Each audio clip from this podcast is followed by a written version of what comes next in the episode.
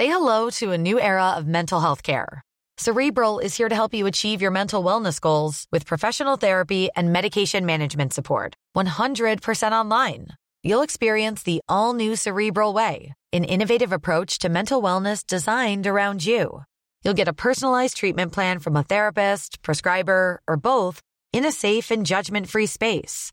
Your cerebral therapist or prescriber will outline a customized plan with clear milestones along the way so you can get to feeling your best. With Cerebral, you're not alone in your mental health journey.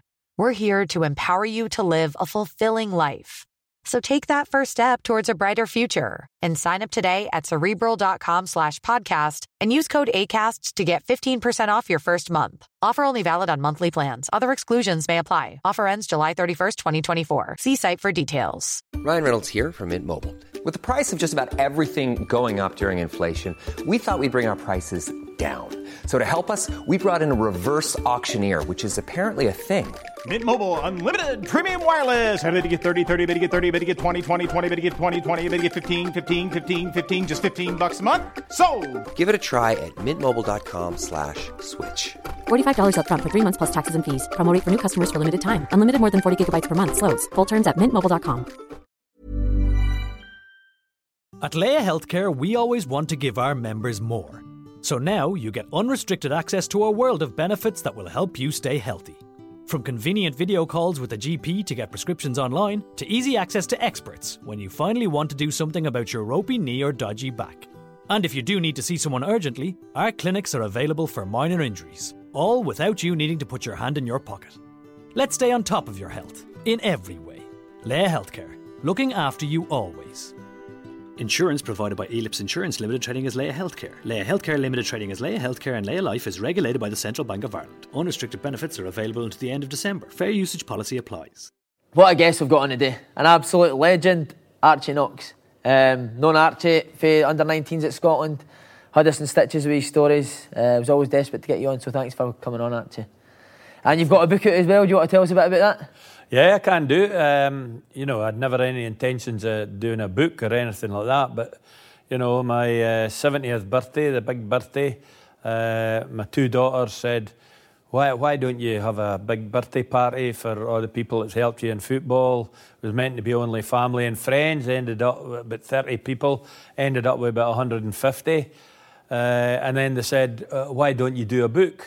You know, and uh, I says, "I'm not doing a book."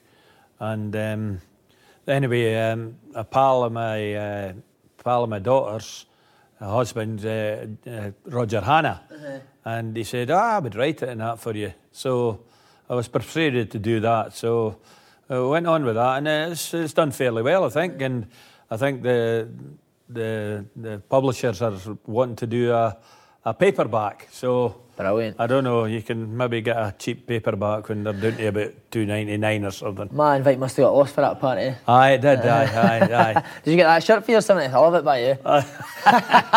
it's a belter. Um, right, this interview, as long as you didn't end up sticking these questions up my arse like wee Chick Young, we'll be doing all right. um, right, we're going to start out with one of your most famous managerial duos with, with Sir Alex.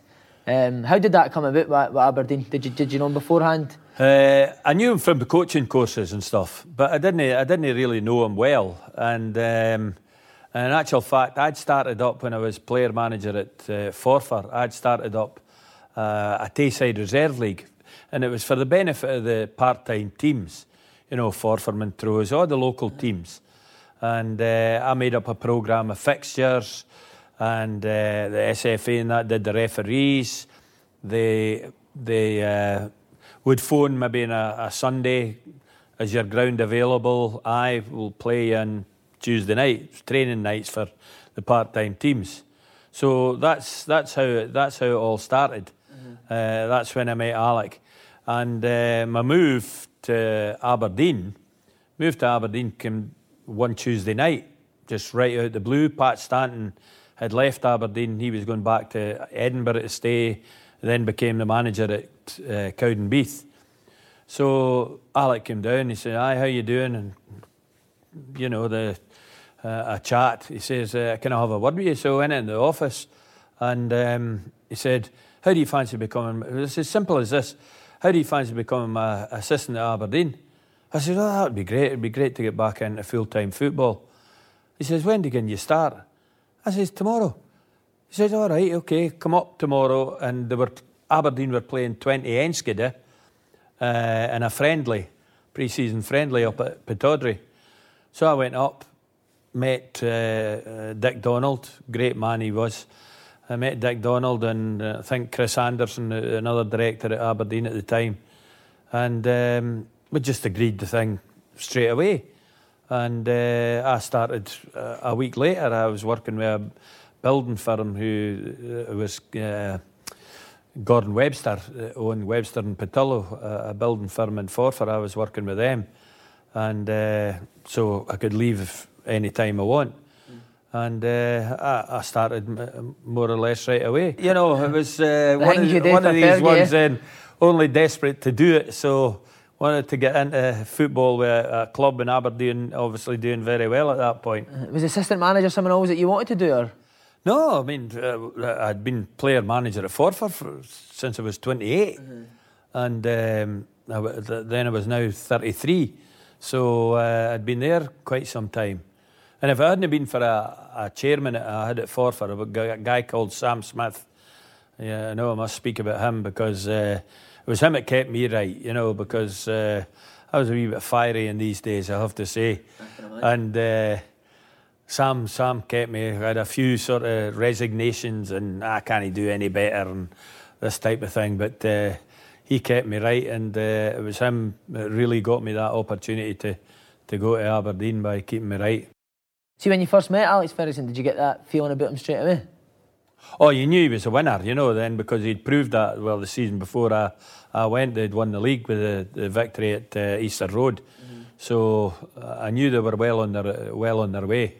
And what was the what was the deal? Would, would he would you take training, or would he or would you do it together? Well, um, that that was a bit. I mean, I thought I was going up to do the training. So the first couple of weeks uh, I was there, then um, I was really just watching the training, picking the fluff out my belly button, sort of stuff. So uh, I, it was a fortnight had passed, and I said, ah, I'm going to have to have a word with him. So it was one day after the training. I says, uh, "What did you really bring me here for?" So, but if you question Alec, you know, he would get on the back foot and say, What do you mean? I says, Well, you asked me up and uh, to be the assistant and take the training and that sort of thing. I thought, Ah, he says, uh, Oh, well, let me have a think about that. So, I went away. I was, I was always taking the young boys in the afternoons anyway. I did, I did all that. And uh, he came to me after, after the training uh, in the afternoon. He says, uh, that thing you were talking about this morning, he says, right, tomorrow morning, he says, uh, you're in charge of the training. He says, I'll stand and watch the training and uh, you can take it from there. And from then, you know, the time I had at Aberdeen and then I went to Dundee as manager and then went back and then went to Man United. And uh, there was never a problem. I just took the training and, and everything was fine. See, when you were at Aberdeen, would you argue? Like, does a good manager and a good assistant did they argue with each other Oh, God, aye. Uh Oh, God, aye. over what team selection usually? Ah, yeah. Well, you, well, there would be no point in being there if you didn't have your opinion. You know, and Alec appreciated that, and uh, so there was no, there was no problem as far as that was concerned. And once he'd settled on the team, then I was fine. You know, then I'd give him a point of view. If he wanted to do something else, then obviously that was his his job. Was that frustrating for you though, coming from a manager who picked a team every week to being the guy who maybe didn't get the No, you just, you just had to accept that, you know. Then uh, I never had any problem. I was ha- my happiest when I was out there and doing the training and stuff. And so long as you were getting an input or your opinion in terms of the picking team, I can remember one day. Then uh, we've picked a team. We've been in what Teddy Scott's room, picked a team, go into the dressing room, and Alex starts to name the team, and. Uh, I says, that's not the team we had in there. says, there's three changes in that, team. So, you, of course, you couldn't say anything in the dressing room in front of the players. So I'm sitting saying, and, and then I'm saying to myself, well, Drew Jarvie, he was in the original team. I I says, he's not even on the bench now. So when we get back into the room, uh, I said to Alex, I says, what happened there? And of course he goes, what do you mean? I said, well, you changed the team. There's three changes in the team. No, I didn't. I says, you did, and I named them. He says, no, I only had two. I says, you had three, and I named the three players Uh-huh. that were in the original team, you know, that were now on the bench. And I says, and of course, Drew Jarvie, who was in your original team, he wasn't even in, he wasn't even on the bench. And he says to me, he says, you need to go and tell one of the young boys he's no playing. So I had to go and call her. I go and call her maybe Ian Porteous or something like that. I said it was a mistake. He got mixed up in the, who the subs in that were, you So know. Drew Jarvie was back in. Drew Jarvie was back in the bench. Brilliant, eh? Did uh, see even back in the early days? Would he fly off the handle quite a lot, uh, Who? Sir Alex? Aye, well, there was uh, there was plenty went on in the dressing room in these days. There's no doubt. So would you have to have been the good cop, or were you? Uh, No, no, no. I was as I was worse cop. Were you? Huh? Aye, I was as bad a cop as him. I have to say. I never believed in any of that sort of stuff where, you know, you put your arm around somebody. That what he was saying, I was totally agreeing with. What he was saying to a particular individual or a team as a whole and stuff like that. There was one. Wee, there was one wee bit. Uh, we played Celtic up at Pittodrie, and uh, you, you remember Jimmy Steele, who was Nah, a no, masseur at Celtic. Nah. Ah, for years and years, he was the masseur at Celtic with Scotland and that as well. Great, great man. So Alex in the middle his team talk, and the door bursts open, and Steely comes comes barging in. Now, if it had been anybody else other than Steely, who Alec knew well, he would have, he would have thrown him out. Uh, what, what's happened, Steely? He says, Alec, you'll need to get the fire brigade. He says, Alec says, the fire brigade? What are you? There's a place on fire. He says, no, but the players are next door there. so, you know, it was only Steely that would have got away with with something that, like uh, that. So could you hear laughing at one, or was it just certain people? Oh, that oh could- no, oh no, you, you could have a laugh. Uh-huh. The play, would the players be able to have a laugh with you, you and Sir Alex? Oh, well? aye, aye, aye. But when it was serious businesses, it was serious business, you know. Uh-huh. Fergie had already been there a couple of years when you'd been. What had he done to make that team so good? Well, I mean, they had good, uh, they had good players. I mean, the ba- basis of a, a, right good team at that time. You know, with Jim Leighton in goal, you had Willie Miller, uh, Alec McLeish, you had uh, Stuart Kennedy, John McMaster, uh, Dougie Rougvie. All the back lot were there, and then there was young players coming through uh, on the back of that, and uh, with the additions, with the additions he made. You know, I think that team in '83 that won the Cup Winners' Cup. I mean, I think there was uh, there was about six of them be under 20. Wow. 20, 21. So they got their chance. I mean, that was the one thing. You know, there was never any, you know, if there was an experienced player and we thought a younger player was uh, was going to be doing a better job, then he got in. And the same happened at Manchester United eventually. See, when you first seen that team, did you think winning a European trophy was realistic? Never, never even crossed your mind. No. No. When did you start to think it was possible? Um, when we got when we got to the final. Really? Yeah, that late? Yeah. When we got to the final. Could you believe that Because we played, you know, we'd, we'd beaten Bayern, drew over in Bayern, and then beat them uh, 3 2 at Pittodrie. You know, big, big names. And um, and then Alec had gone to see Real Madrid, and he said to me, Whatever you do, don't tell the players, he says, but we've got a great chance of beating them, he says. And, uh, because he was an optimistic guy, there's no, no doubt about that. He never had any doubts about his team or or, or stuff like that.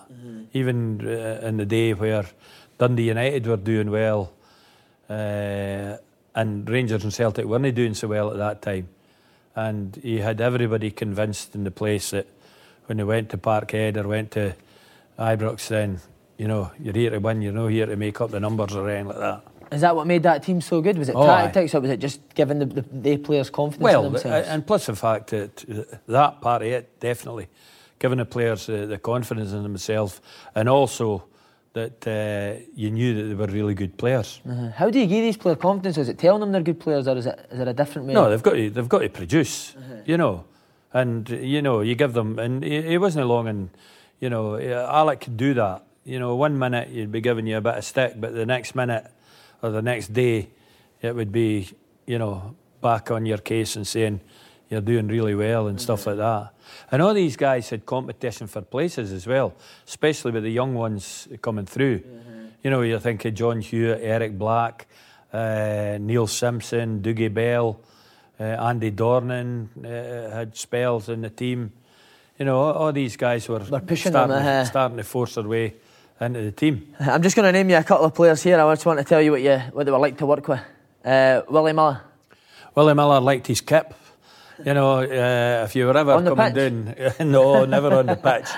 No, but Willie, Willie did his training, but uh, Willie, Willie could, um, you know, be ordinary at training, keep a bit back at training, which he didn't mind because he knew fine well whenever he crossed the line on a match day, then you knew what you were getting for Willie Miller, and it would always be a top level performance, always. Brilliant. Uh, guest that we've had on the show, Gordon Strachan. Gordon the same.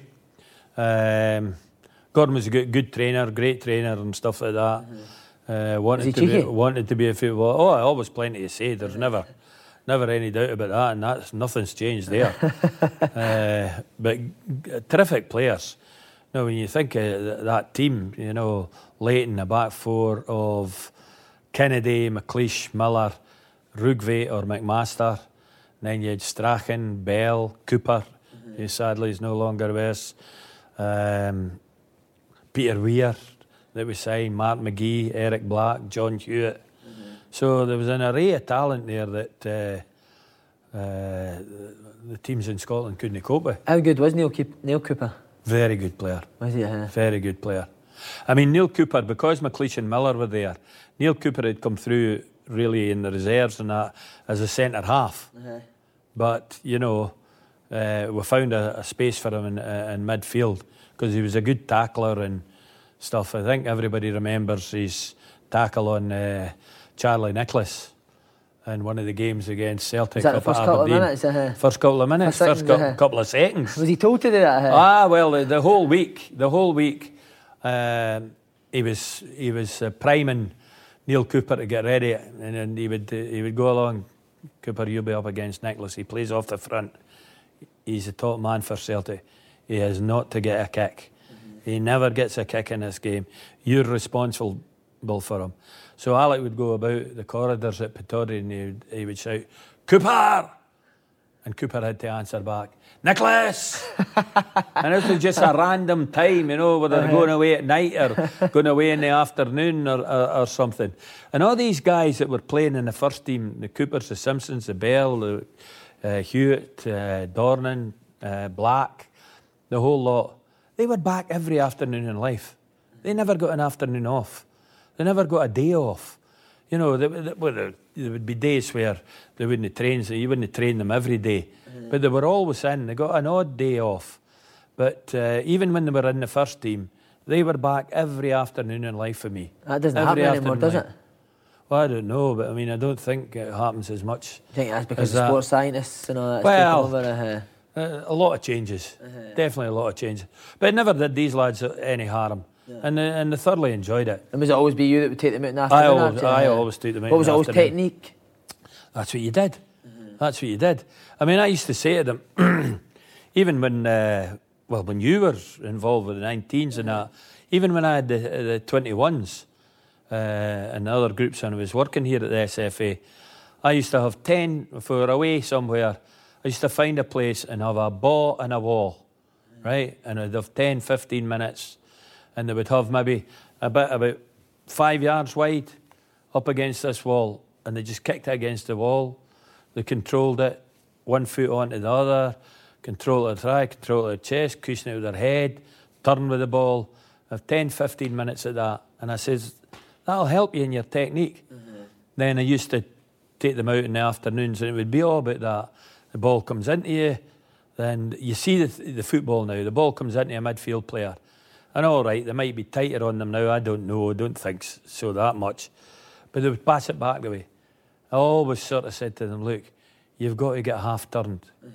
You know, and you can disguise your turn the same as a forward would do and maybe have a switch of play or, or something like that. So that was, the, that was the type of things we worked on. Just getting the basics right. Aye, absolutely.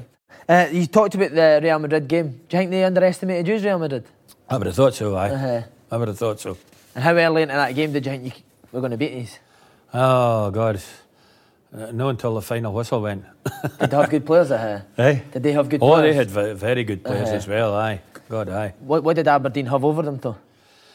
Um, well, the- it was well. The, the first goal was a rehearsed uh, corner kick, where it was played to the edge of the box, and Big Alec McLeish was away standing maybe 25 yards outside the box, and he would run to the edge of the box, and wee Gordon put it right in his head, headed it, it was blocked, and Eric Black uh, stuck it in. So you'd worked on that through the I week? I would worked Uh-huh. on that th- through the week, aye. And it was the same when we beat Bayern. There was a, a free kick we scored with, and it was a mix-up between Gordon Strachan and uh, John McMaster. And uh, I think Jock Brown was the, the commentator that day, and he said, a carefully rehearsed piece of tomfoolery. That's how he described the free kick. Excellent. But no, these things, these things, uh, all the, the basic things are worked on. Now you never, as you know, you never know when they're going to work or, or that. But against foreign teams, then they weren't, they were, they weren't used to that type of thing. Did you think that team was good enough to win the European Cup, Matthew? It's difficult to say, you know. Then it's difficult to say. They would, uh, they would, they would have given it a good go. There's no they, doubt. could they gave it any Well, in I mean, that, I, mean uh-huh. I, think, I, I think so. Aye, yeah. See, at that time, was there other teams trying to get those players? Oh God, aye. Aye, there was. Uh, well, we Gordon uh, eventually signed for Cologne, and then that got knocked on the head. Uh, some, uh, I don't know, some sort of technicality that that got knocked on the head, and he ended up signing for Manchester United. Uh, Martin McGee, he went to Hamburg. Uh, Eric Black went to Metz in, in France. You know, over a, a couple of pe- years. uh, Big moves, eh? Aye, big moves. Aye. Uh-huh. Was there a specific point, even in those early days, that you knew Fergie would be a world class manager? I think right from the world go, word go, he had this determination to to succeed that uh, I haven't seen in many people. Th- th- There's no doubt. Really, he, he wanted to win at everything. You play him tiddlywinks, he'd want to beat you. And were you the same? I liked uh, I liked winning. When I went to manager at Dundee, right, and I had the two and a half years at Dundee, and that was fine. I enjoyed that. And then uh, Alec asked me. I was over at the '86 World Cup with Scotland and Mexico, and he asked me then. He says, uh, "Would you would you come back to Aberdeen?" And I said, "He says I'll make you joint manager now." Make you joint manager, whatever. I says, look, I'm not interested in titles. You didn't make me joint manager. But I decided to do that because I knew fine well at Dundee. We'd done okay at Dundee. And, um, but it was always going to be selling clubs, you know, Robert Connor and John Brown and people like that. And I knew that these guys were capable. There was Cammy Fraser, there was Ian Ferguson. You know, I knew that people came in for them, then Dundee were a selling club. They, they would go. So if I hadn't done as well, then you might be the next one to get sacked. So I was trying to stay ahead of the game, if you like, when he asked me to go back up to Aberdeen. And we were only there six months uh, when the move to Manchester United came along.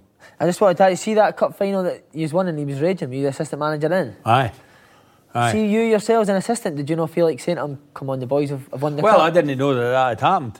I, did, I, I, did- I knew nothing about that until the next day or something like that. All right, so you never knew that he was raging No, with the no, boys? I never, no? I never, no. He did, he did that in, in front of the cameras. All right, okay. That was the bit where he said that Willie Miller and Alec McLeish had won the cup and the rest of them had done nothing, more or less. I couldn't believe when I watched that, eh? No, well, that was that was uh, that was Alec, I have to say. Uh, would you let the boys celebrate afterwards? Oh, aye, Uh-huh. aye, aye, aye. And, and, and in fairness to him, he apologised the next day and, you know, said it, oh, I was a bit hasty by making all these remarks, you know, because it's not two boys that win a cup for you. Brilliant, eh? Uh, so six months in, Man United come calling. Are you excited by the prospect? Again, it was right out the blue. And um, I was out training at Seaton Park with the young boys in the afternoon, as normal. And I see his car, because he never, he never came up to th that training. I see his car reversing along at Seaton Park up in Aberdeen. See, in these days, we didn't have a training ground. We had no training ground. We Just public training in pub- uh-huh. public parks. You know, and if there was other people in the public park, you had to play. You know, Against they them. were in a different, they were in a different bit or, or whatever. And uh, used to have to carry the goals across from uh, a bit across the road and assemble the goals and that type of stuff. So anyway, he comes down and I ran up because my mother had been hadn't been well at the time, and I thought, oh, he's got bad news for me here. So I ran up, and he's winding down the window. He says, uh, "We're going to Man United." That was it. We're going to Man United, and uh, he says, "Do you want to come?" I says, "Well, my wife is a school teacher." I says, "Well, I've a wife and two kids." I went, no, but, uh, but do you want to come? He says, You'll get offered the job at Aberdeen. He says, I know you'll get offered the job at Aberdeen. He says, What do you want to do? Uh, so I made a decision on the spot there without any consultation or anything. And uh, I says, No, no, I, will be coming. And uh, I says, When is this taking place? He says, The night. So we went and met Martin Edwards and uh, I think it was Mike, Mike Maurice Watkins, it was. Uh, we met in a hotel in Aberdeen and that deal was done then. For hours, uh And, and I went there, right? I went there, and I didn't know what I was getting paid or anything. Just trusted them. Aye, uh-huh. just. Was there no any party did, that wanted to take the Aberdeen job? No, because I mean I'd done it with won cups and stuff like that, and uh-huh. did well at Aberdeen. And uh, how do you back that up? Uh-huh. You can't beat it, really. No, yeah. you can't. You can't beat that. So I'd maybe got two two or three years of it. Willie Miller, Alec McLeish, all sort of coming to the end of it. John McMaster, Rougvie, Leighton, they're all sort of getting that bit older and stuff. So maybe their best days were past and that sort of thing. Could Aberdeen recruit that same level of player? Don't think so. No. So straight down to Manchester so. the next day. Well, no, no, no, no. I stayed. Uh, I stayed for three weeks. Right. Uh, until they appointed Ian Porterfield as a as a new manager. Right, okay. And what did you think of Man United when you first went in? The players, the set? Well, I can remember uh, Alex's first game was against Oxford. I think they drew or, or, or something like that. And uh, and he, just went on about the team. And, and it was him that renamed, know how they've got the, the stand and it's called the Theatre of Dreams. Uh-huh. It was him that named that because he said to me one day, he says, uh, when I was on the phone to him, I was still at Aberdeen at the time. He says, uh, I'm not kidding you, he says, this place could be an absolute theatre of dreams. Alec used to do, you know, sign uh, schoolboys and come and see their parents and stuff like that. Mm-hmm. For example, Giggs, when we signed Giggs, he had been from 10 years of age to 14 years of age. We signed him on his 14th birthday, whilst he was still at Man City School of Excellence. Did you? Huh? Aye, you signed him. Did you know he was going to be a star? Huh? Well, I've only seen two players that I've been associated with uh, that you would have said at 14, 13 or 14 that uh, oh, they'll make it. They're, they've got they've got everything in place at 14 years of age. You know the, Who's that? the talent. Giggs and who? Giggs and Rooney. Rooney, uh-huh. Aye. I thought you were going to say me two. There, well, you were the third one. you were the third one. What did Giggs say? Just everything. everything? Uh-huh. Aye. Uh-huh. Everything. He had the determination. He was tough enough. He had the pace. He could. It was tied to his foot, you know. Uh-huh. The dribbling. Rooney had the, the, exactly the same. Brilliant, eh? Exactly the same. See, just back on the first team when you first got down there, uh, was the exact same as you were in Aberdeen? Were you stick to the players straight away? Oh God, aye, aye. And how there did was, they find it? See, there was a there was a in British football at that time there was a drinking culture. You know, you you went with your mates after a game and stuff like that, and had a few pints, and mm-hmm. Some had more than others, and that type of stuff.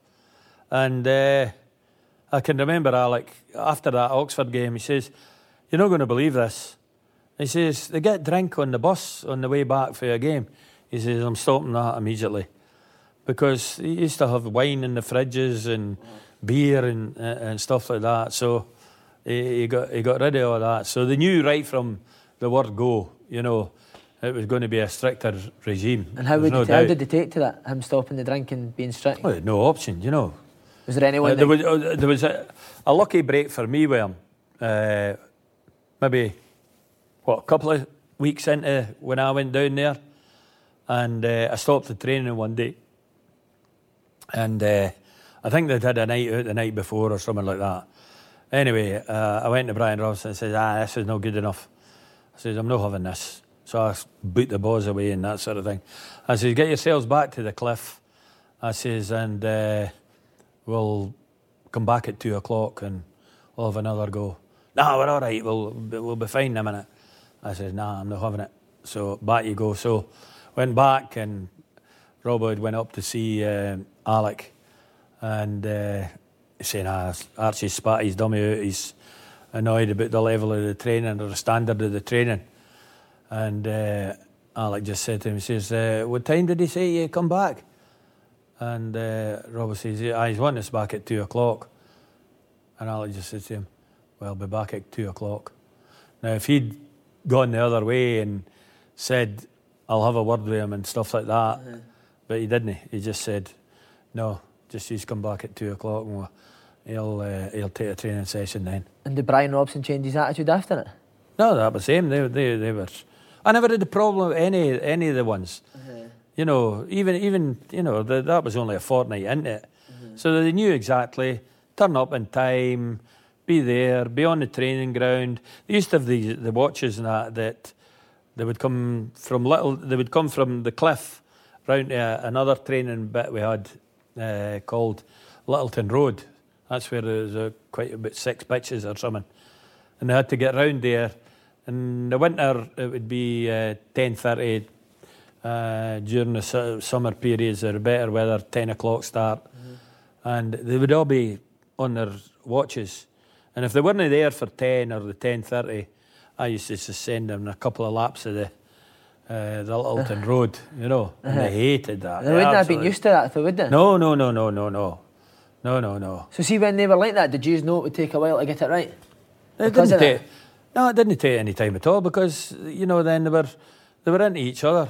Oh, he's 10 seconds late, get him in there. No, they'd be backstabbing, each other. backstabbing each other, you know. Uh-huh. So, uh, no, there was no, there was no problem with any of that. Mm-hmm. I never, I never had never had to fall out with them completely or anything. It was just a case, right? I've got a job to do. You've got a job to do. Let's get it together. Let's do it in the proper fashion, mm-hmm. And there'll not be any problems. But I mean, results-wise, it took a while to get going, didn't it? It took a while to get going. Why do you think that was?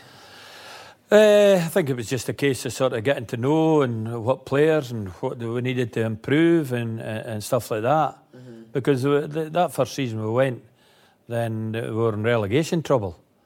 And uh, but we managed to get clear of that. The first full season we were there, we, we then finished uh, second to Liverpool in the league. Right. Uh, so that was on up with these same players. Mm-hmm. And then Alex says they're not going to win us a league. No, you know, because a lot of them were getting older and stuff like that as well. And he wanted to get rid of that drinking culture. He says, right, I'm not having any of that. He says, out the go. So there was a few, a few left at that time. Mm-hmm.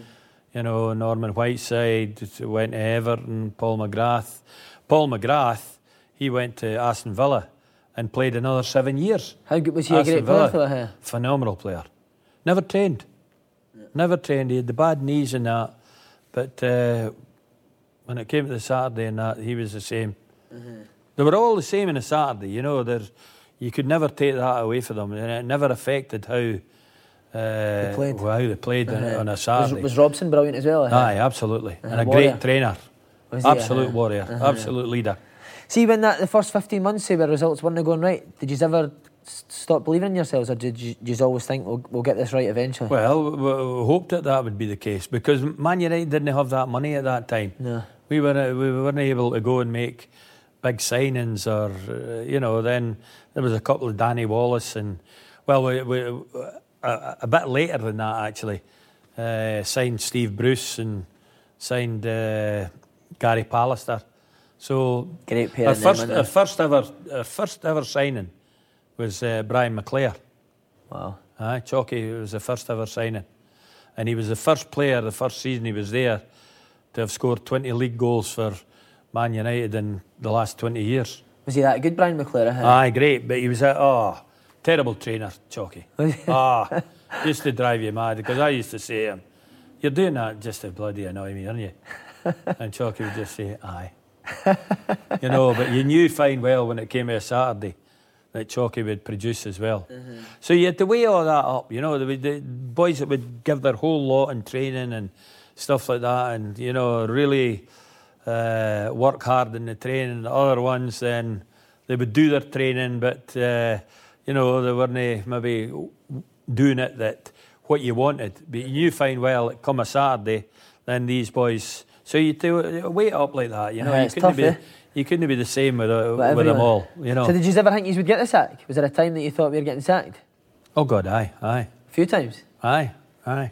Any in particular you remember? Um, well, we played uh, Sheffield Wednesday at Old Trafford, and I think there was only about 15,000 at the game or something. And they gave the crowd out as 21,000. And um, I thought, oof, we're on, a, we're on a sticky nail here, you know, we're on a sticky wicket here. But uh, no, managed to get through. Everybody said it went to the, the Nottingham Park- Forest, Forest game. game, uh-huh. Nottingham Forest when Mark Robins scored, and we went on to win the cup that year. Uh, but we played Forest in the first round, I think, or third round with it, and um, everybody said if they didn't win the day, then they're off. But Martin Edwards has said to Alec coming off the bus, he says, no matter what happens, Alec, on uh, Saturday, you're still the manager of Man United on Monday. did he? Uh-huh. Yeah. What did Martin? Yeah. Not Edwards obviously seen something in the two years. Uh-huh. Well, I think I think it's uh, the whole club. I think saw the transformation in the club from grassroots level uh, all the way through. You know, and how it was being run. And uh, Alec wanted to, you know, produce a team similar Uh, to Matt Busby. How Matt Busby had the Busby Babes and, and stuff like that, and then you, after that, then they had the Fergie's Fledglings and you know with the mm. Say hello to a new era of mental health care. Cerebral is here to help you achieve your mental wellness goals with professional therapy and medication management support. 100% online. You'll experience the all new Cerebral Way, an innovative approach to mental wellness designed around you. You'll get a personalized treatment plan from a therapist, prescriber, or both in a safe and judgment free space. Your cerebral therapist or prescriber will outline a customized plan with clear milestones along the way so you can get to feeling your best. With Cerebral, you're not alone in your mental health journey. We're here to empower you to live a fulfilling life. So take that first step towards a brighter future and sign up today at cerebral.com slash podcast and use code ACAST to get 15% off your first month. Offer only valid on monthly plans. Other exclusions may apply. Offer ends July 31st, 2024. See site for details. As a person with a very deep voice, I'm hired all the time for advertising campaigns. But a deep voice doesn't sell B2B, and advertising on the wrong platform doesn't sell B2B either. That's why, if you're a B2B marketer, you should use LinkedIn ads. LinkedIn has the targeting capabilities to help you reach the world's largest professional audience. That's right, over 70 million decision makers all in one place. All the big wigs, then medium wigs, also small wigs who are on the path to becoming big wigs. Okay, that's enough about wigs. LinkedIn ads allows you to focus on getting your B2B message to the right people. So, does that mean you should use ads on LinkedIn instead of hiring me, the man with the deepest voice in the world? Yes. Yes, it does.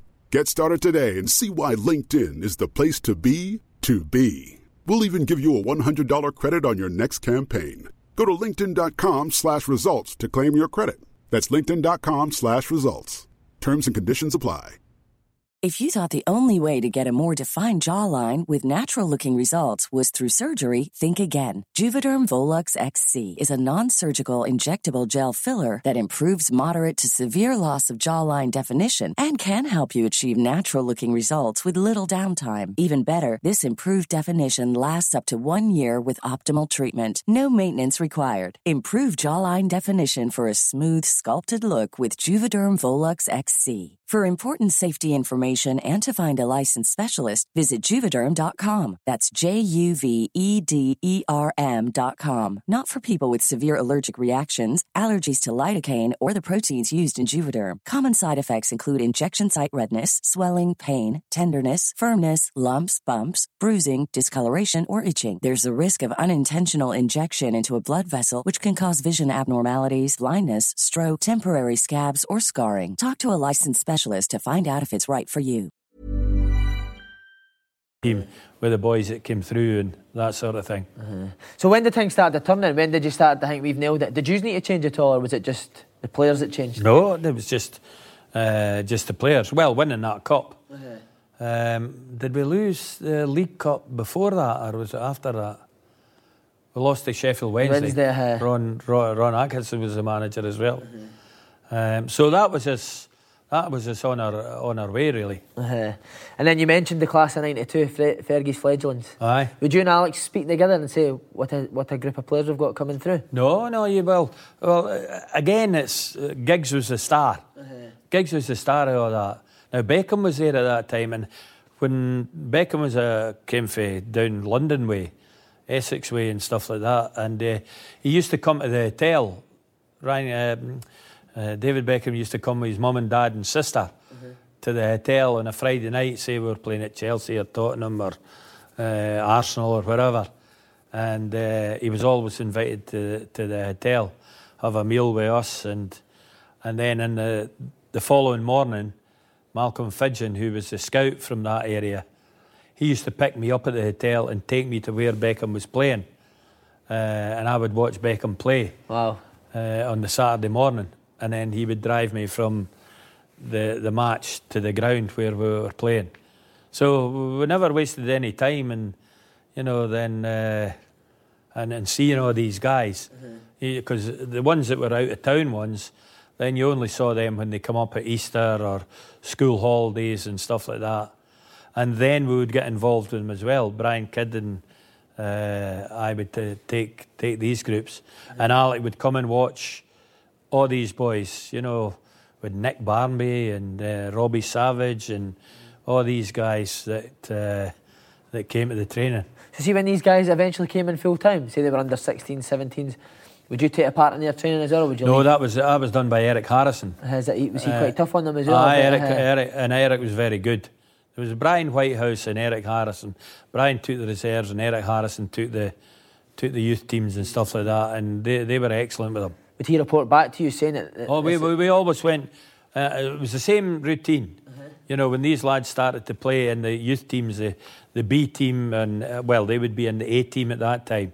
Then uh, I would go and watch them on a Saturday morning if we were at, if we were at home. Their games would maybe pick, kick off at ten o'clock. We would get their, their games to kick off at ten o'clock so as we could see them, and then go for the pre-match meal with the with the guys at twelve or half eleven or something. And would you report back to the manager how the boys done on the in the games? Aye, aye. Uh-huh. Well, maybe no that particular day or anything like that, but, But just uh, every now and again. Uh, my favourite of all time is Scholes.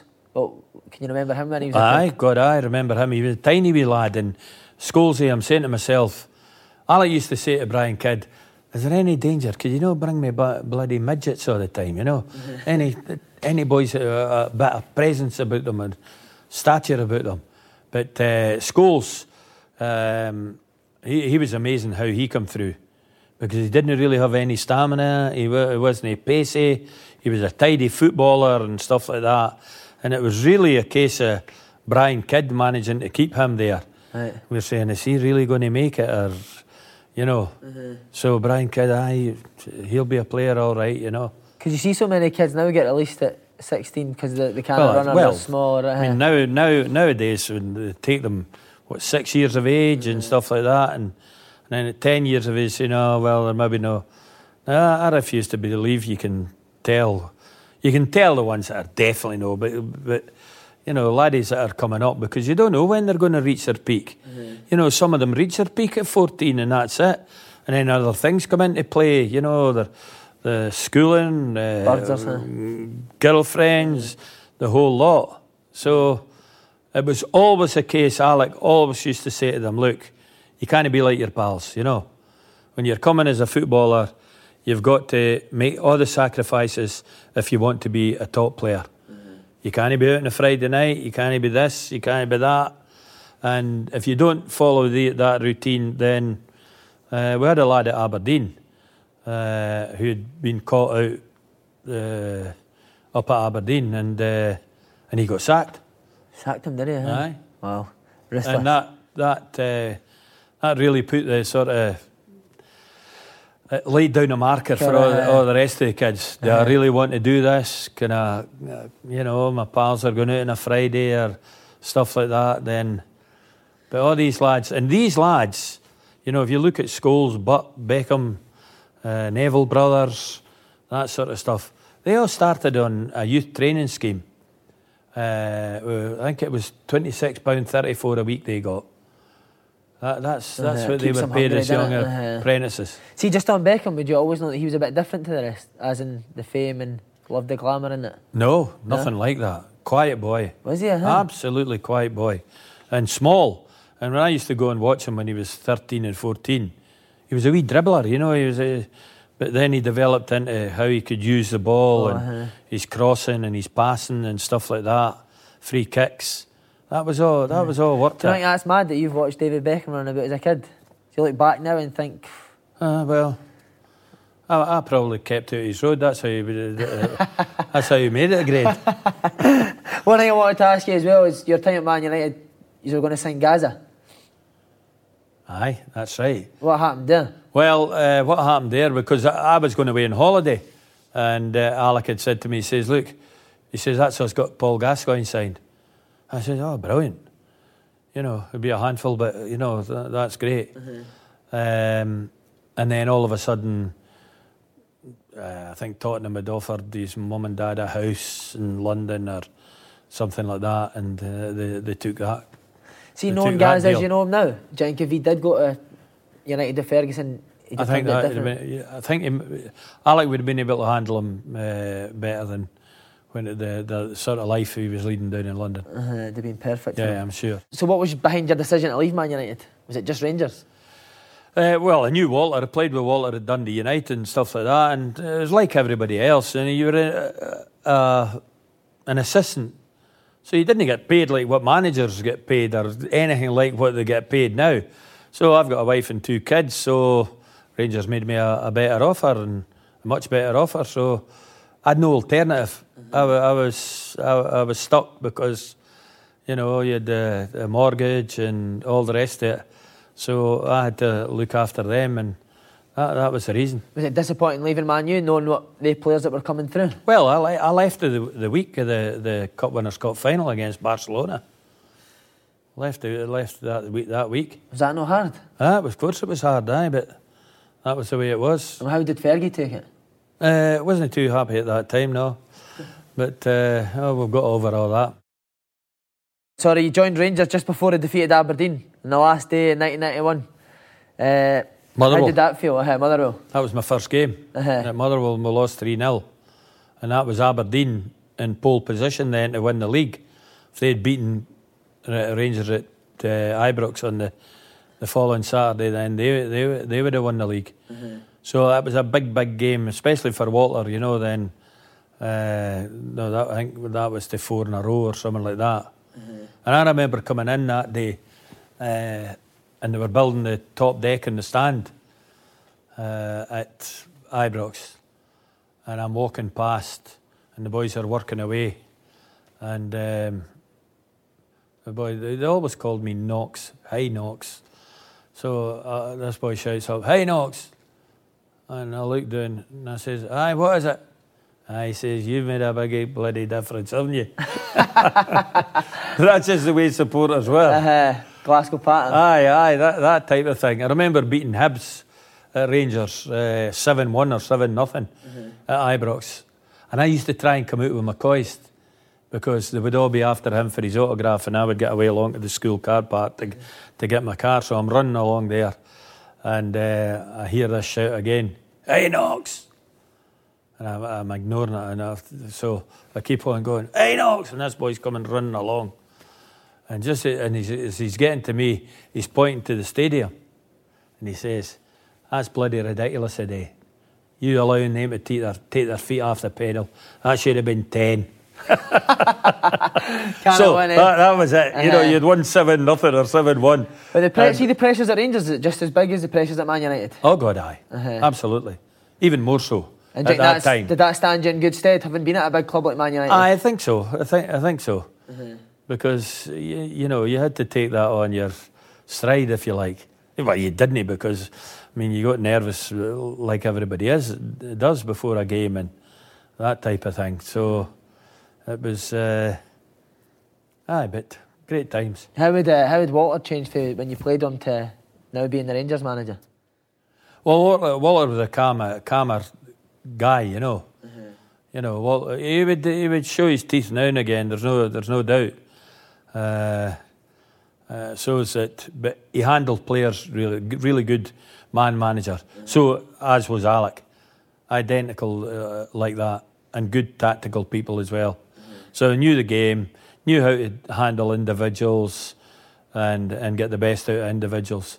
And at that time, we were fortunate that we could get the, the good players, and uh, and Rangers was an attraction for the likes of Gascoignes and Laudrups and people like that. Uh-huh. See, when you got that phone in a row, was was your target between yourselves always to get nine?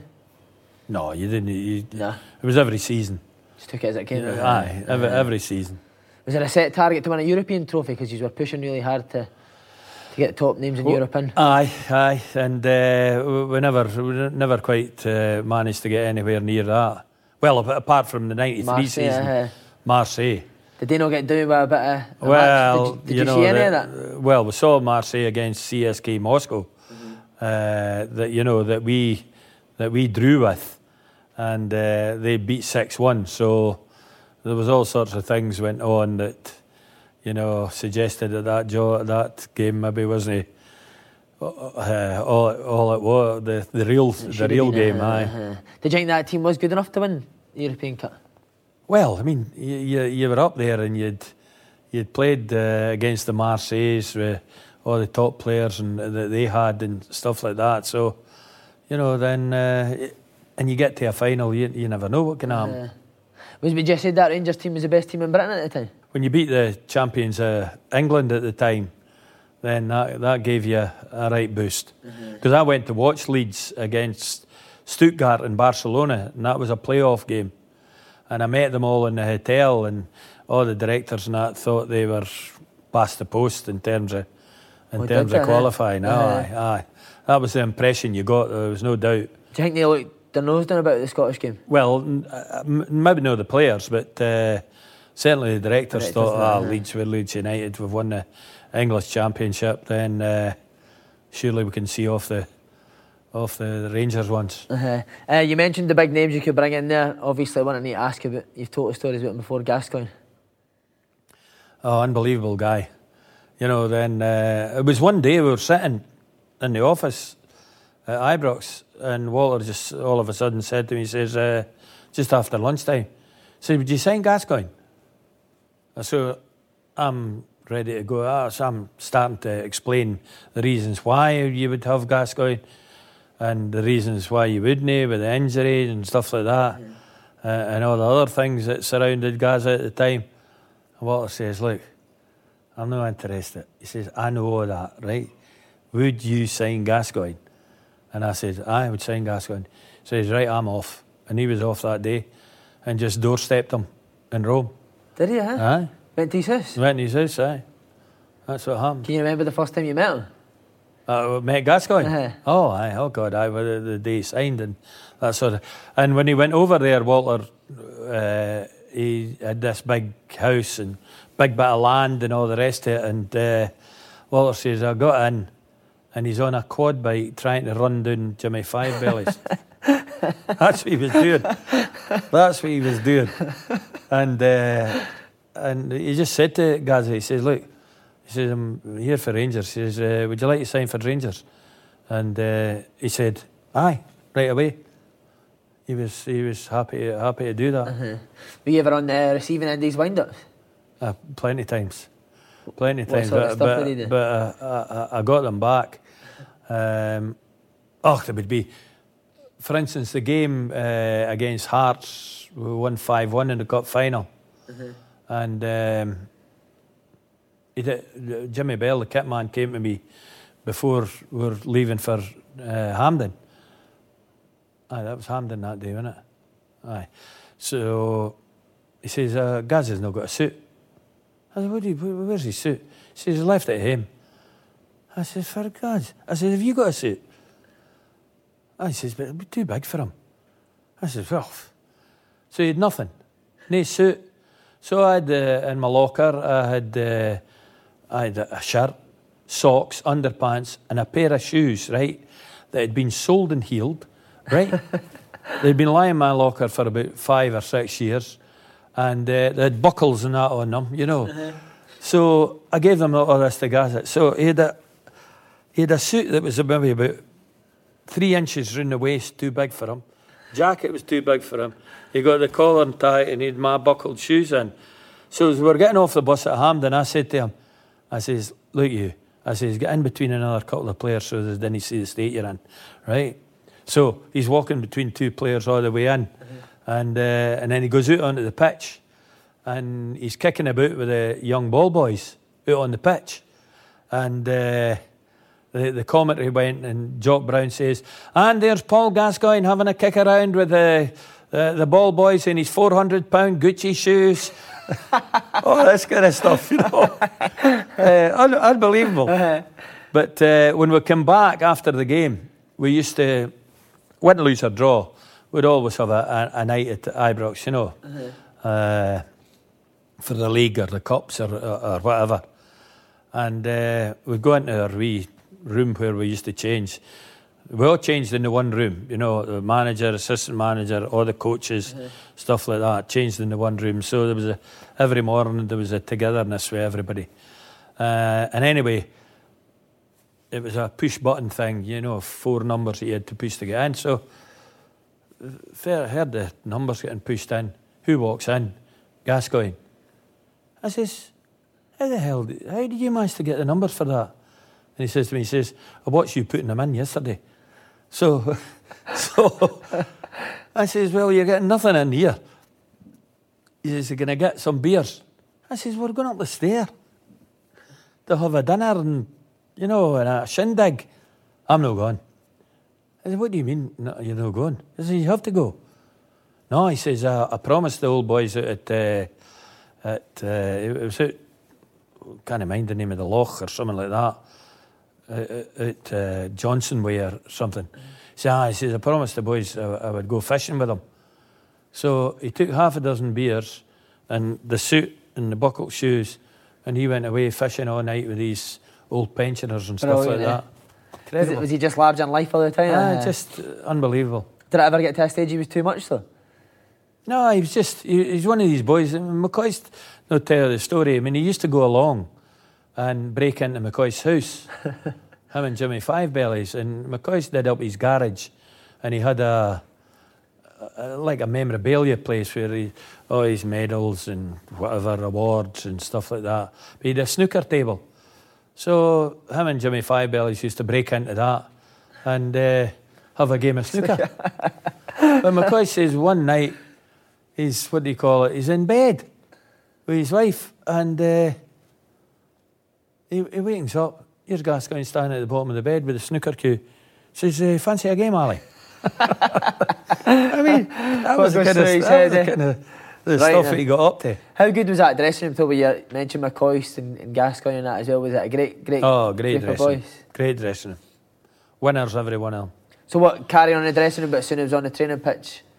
Aye, they, they, had other bits, you know, uh, in the dressing room. I remember with the foreign players um, with the foreign players, and uh, they, you know, uh, these days, if you a Rangers player, he to turn up with a, a collar and tie, aye, yeah. suit or a jacket and tie and that. Anyway, no jeans or any allowed, and they all adhered to that, no problem at all. No, no, never a problem. Uh-huh. See, with their personalities so large in life, did you need to be harder on them to stop the carry on, or no, no, no, you encourage that, you know as long as the, the, the, the only thing that ever mattered was when they crossed that line on a Saturday. Uh-huh. And they knew when they were playing for Rangers at that time that you have to win. Uh-huh. You know, second, being a runner up or anything like that was a failure. Uh-huh. And uh, they accepted all that. And they were big enough players to, to handle that uh, and get the results you, you needed. Is he, guys like guys, was it more a worry when he left the training ground? About what he was up to? Did you never worry about, about that? Well, you, what do you call it? Then you can't run their life for 24 hours a day, you know. Uh-huh. Then the bit is everybody would be different. Um, you know, you would get other ones that were maybe doing different things or having wee jobs on the side or, or whatever, or part of businesses or something, Mhm. and then there'd be others that would go away to snooker or or whatever. Um, but you knew that they would they would be right for the Saturday, Saturday, get themselves right for the Saturday. Another player I wanted to ask you about was Gattuso. I remember you spoke about him when I was younger. God, what aye. sort of player was he when he first came over? Well, I mean, he, he was one of the, we signed him from Perugia. Mm-hmm. Now, there was a thing that happened in Italian football where uh, young players had to play, I think it was 10 or 12 games uh, in the first team before they got offered a professional contract. Now, I think Gattuso at that time had played 10 games and we got to know about him through an agent. And um, he'd what be 18 or, at the time, or 17 or 18, and uh, managed to get him uh, to come over uh, um, and, and sign for Rangers. And it was uh, remarkable. And he was one of these. Well, the, the ball was like a magic, uh, like a magnet to Gattuso. Wherever he, wherever the ball was, he was there. He had the energy to be all over that pitch. And he would be able to, you know, everybody got the encouragement for that. He'd be able to hurry up the opposition, no matter where the ball was. You know, if it was with the right back and that, all of a sudden Gattuso would appear from midfield and put the, the full back under pressure. Mm-hmm. So that gave the encouragement to everybody in the team to be to be Yeah, after uh, it. You know, they would. Ibrox as well, give the crowd they, they would. optimism, He would be the trigger for them all to move and and be up against opponents and that type of thing. Uh, See, like a young guy like him, would Gascoigne help him? Aye, Same position, absolutely. uh, was he good like that? Oh, aye, aye. He was very good at that with the young boys, Gascoigne. Because Gattuso, he wasn't a great passer, that was he? No, he wasn't. But you know, then, um, you know what he what he gave to the team in terms of winning the ball back and tackling and stuff like that. Then that's a major thing you, you you need in your team. Did you did you think he'd go on to have the career he did? Well, it was uh, it was uh, it was hard to know at that time because I think when Dick came, then um, you know I think Dick played him wide right and thought that was the position for him. We never ever thought it was right in the middle where he could get about the get about the pitch. That was the main thing for him. Great player. Uh, one last person I need to ask you about. He's been on. His interview was brilliant. Was uh, McCoist. Oh. How good a guy was he to hear about the dressing room? Oh, fantastic! Absolutely late for everything. Absolutely never early for anything. You he know. was late for the, our interview as well. Eh? He was late for the interview. Aye, oh, aye, that, well, that doesn't surprise me in the least. I mean, he, he was, he was, he was late for everything. But what a, what a goal scorer! Absolutely. I tried to sign him for Dundee when I was manager at Dundee, Right. and uh, Dundee had beaten Rangers in the cup here. Uh, in fact, we beat Rangers in the cup two years running, and uh, in the first game here at Ibrox, then um, on the Monday I went on to Jock Wallace and tried to sign him, but obviously uh, Dundee couldn't afford him, uh, or whether he would whether he'd have come to Dundee or no, I don't know. Right, anyway, Dundee's not glamouring us for Ally. no, it? no, probably, probably not. See But what, a, time. what a player! Was he brilliant? uh, Aye, just great. in the penalty box. Uh, uh, unbelievable, unbelievable finisher. And when you had Mo- Maurice Johnston in him, you know they'd be looking to put the same ball in the net. You know, the two of them width of the posts and stuff. Morris would maybe uh, make runs wider or something like that, but the nearer the ball came to the goal, the nearer Ally came to between the posts. Uh, loved it. That was his territory. See you that time at Rangers. Who'd, who'd have been the best that, that worked under you? Your favourite? Players. Uh-huh. Oh, I couldn't separate them, honestly. I mean, in terms of in terms of flair and uh, uh, you know supporters' adoration for these boys, Gascoigne and Laudrup and stuff. But the the same thing for a McCoist, you know, McCoist and Hateley, You personally, so who did you enjoy watching the most? Uh, well, uh, for the eye, you know, in terms of what they did, uh, Gascoigne and, and Laudrup, you know, and beating people and, you know, getting people off their seats, you know, whenever they got on the ball, then, the, I mean, whenever McCoy got the ball got towards the penalty area, the people would get up off their seats. But they would get the, I mean, Gascoigne's third goal against Aberdeen in one of the seasons where he run for the halfway line and then bent it in the top corner with his left foot. You know, then everybody's, whenever he's crossed the halfway line, he's going to be going himself here all the way. So, uh, you know, then um, th- these guys. See guys like Laudrup, Gascoigne, do you just let them go and play? more or less. And you know, you know what, uh, with Gazza, um, he, he was one of these boys that he was nervous as a kitten, you know, in the dressing room until his name actually come out. That he wasn't going to be playing. That he wasn't, he might not be playing. Aye, Wow. I'm telling you. And he used to be, uh, he would be sitting there and he'd be all fidgety and stuff like that. And Walter would go and maybe Trevor Steve, Trevor Steven, Gascoigne, whenever his name was mentioned, that was him. The jacket came off down to there, right?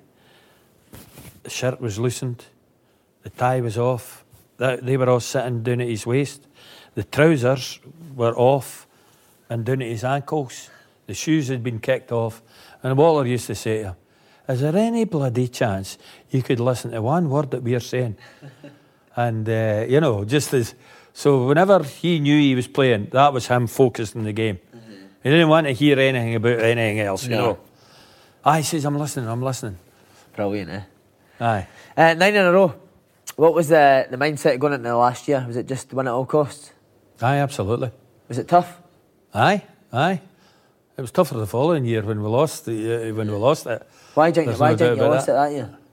Well, ach, there was various reasons. I think at the end of that year, then uh, first of all, there was a thing where Walter and I were leaving, or Walter was leaving anyway. Uh, so I was leaving with Walter right enough, but I mean, no, no, so important me leaving, but uh, with Walter leaving, and a lot of the players, maybe there was eight or nine players, all going at the end of that season as well. Uh, and they knew that Walter was leaving. So I just felt that we just never had the edge that we had had in previous seasons. Although we lost second last game, I think, here to Kilmarnock, that really put the. Do you think if Uh, he'd never came out and said he was leaving, would have been a. I don't know that, but I mean, Uh, I would have believed that. yeah. I would have certainly believed that, but you know, then you, you can never say that would that would have been the case. See, just on the nine in a row, how good was that feeling to get in the nine? Oh, fantastic! Absolutely fantastic. No, that I, I was only here for the six or seven, but you know, then uh, it was still great every year. Was it stressful to uh, Aye, that nine in a row game at Parkhead, where we won and Durrant scored, I think.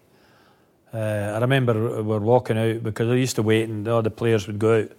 Walter and I would be the last two out and shake your hand, all the best, the usual sort of stuff that goes on. And uh, I'm walking along the corridor. I'm saying to Walter, I think my heart is going to come out through this jersey. I really do. He says, Well, I'm exactly the bloody same. so uh, you got you got right uh, uptight. Well, not so much uptight, but nervous about it. Did you enjoy the Celtic and Rangers games? Could you Aye. enjoy them? Could you? Huh? Well, you, you, you, you could in, in one way because of the atmosphere for both sets of supporters and stuff like that. They, these were fa- fantastic. And if you ask if you ask anybody, I mean, I've been involved in well, Man City, Man United derby, Liverpool, Everton derby. Used to be Millwall and flipping West Ham Um, uh, derby, uh. all that sort of thing. But it was nothing. There was nothing compared to a Celtic Rangers derby. No.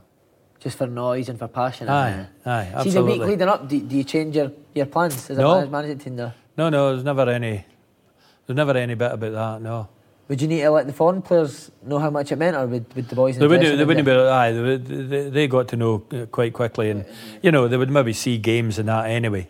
Although you can't really sort of uh, understand it until you're right in front of it. But these were all sort of big players anyway.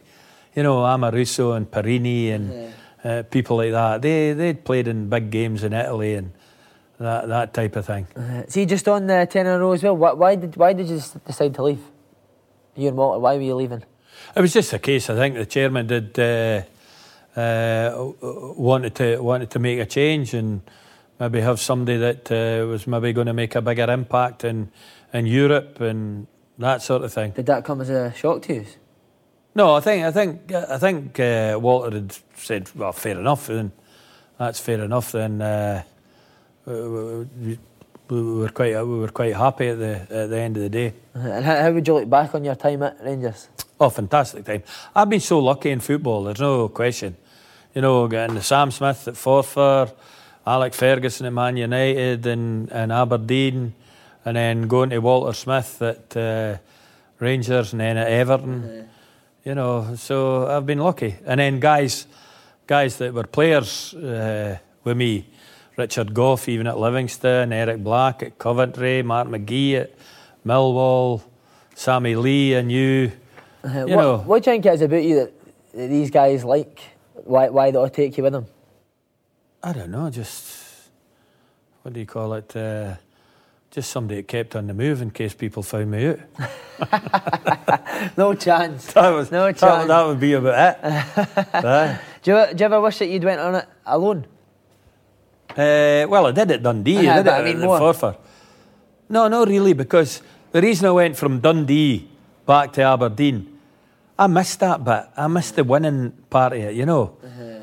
And uh, I missed that uh, being constant contact with the players on the on the training pitch and stuff like that. Uh-huh. I did that at Dundee with Jocky Scott, obviously, but I mean, then uh, I missed. Uh, I missed. I missed the bit where, right, you know, this season we can win that league or we can win the win the cup or something like that. So that gave you that gave you the boost. That gave you really something to, to go for. Just when you left Rangers, you went to Everton. First, uh, the last team I won at Anfield, 19 years. Yeah. How proud are you of that? And are you surprised Well, well? well, well, you are surprised because, you know, Davy, um, Davy Moyes had a, a good spell there as well, but they, they never managed to conquer that. And uh, no, that was that, that was great. What do you remember that. about the game? A great, a great, great club, Everton. Fantastic club. Great support, great fan base, the whole lot. Um, but at that particular time, then they were having a Financially, uh, financially uh, having uh, a tough time. At it. But that And game we didn't really know. What do you remember for that game? The the The derby one. The derby Anfield. game. Uh-huh. Kevin Campbell scored, and uh, we signed Kevin Campbell from was it Besiktas or Fernvarets or something like that, and uh, Yeah, it was and he scored. yeah. Aye, and uh, oh no, you know, it was if you'd won Was win it the world uh-huh? win the World Cup, you know, with the supporters and.